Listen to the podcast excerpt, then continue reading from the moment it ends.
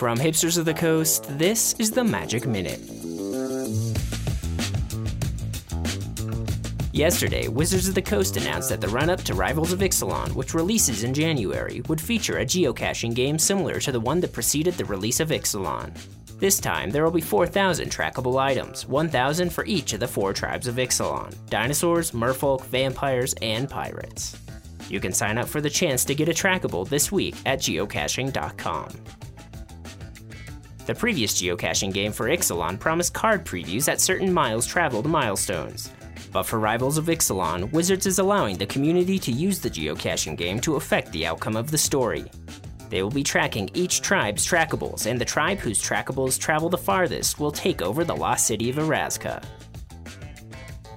In other news, Wizards of the Coast still hasn't released an official statement about the departure of Christine Sprankle from the Magic community due to sustained targeted harassment.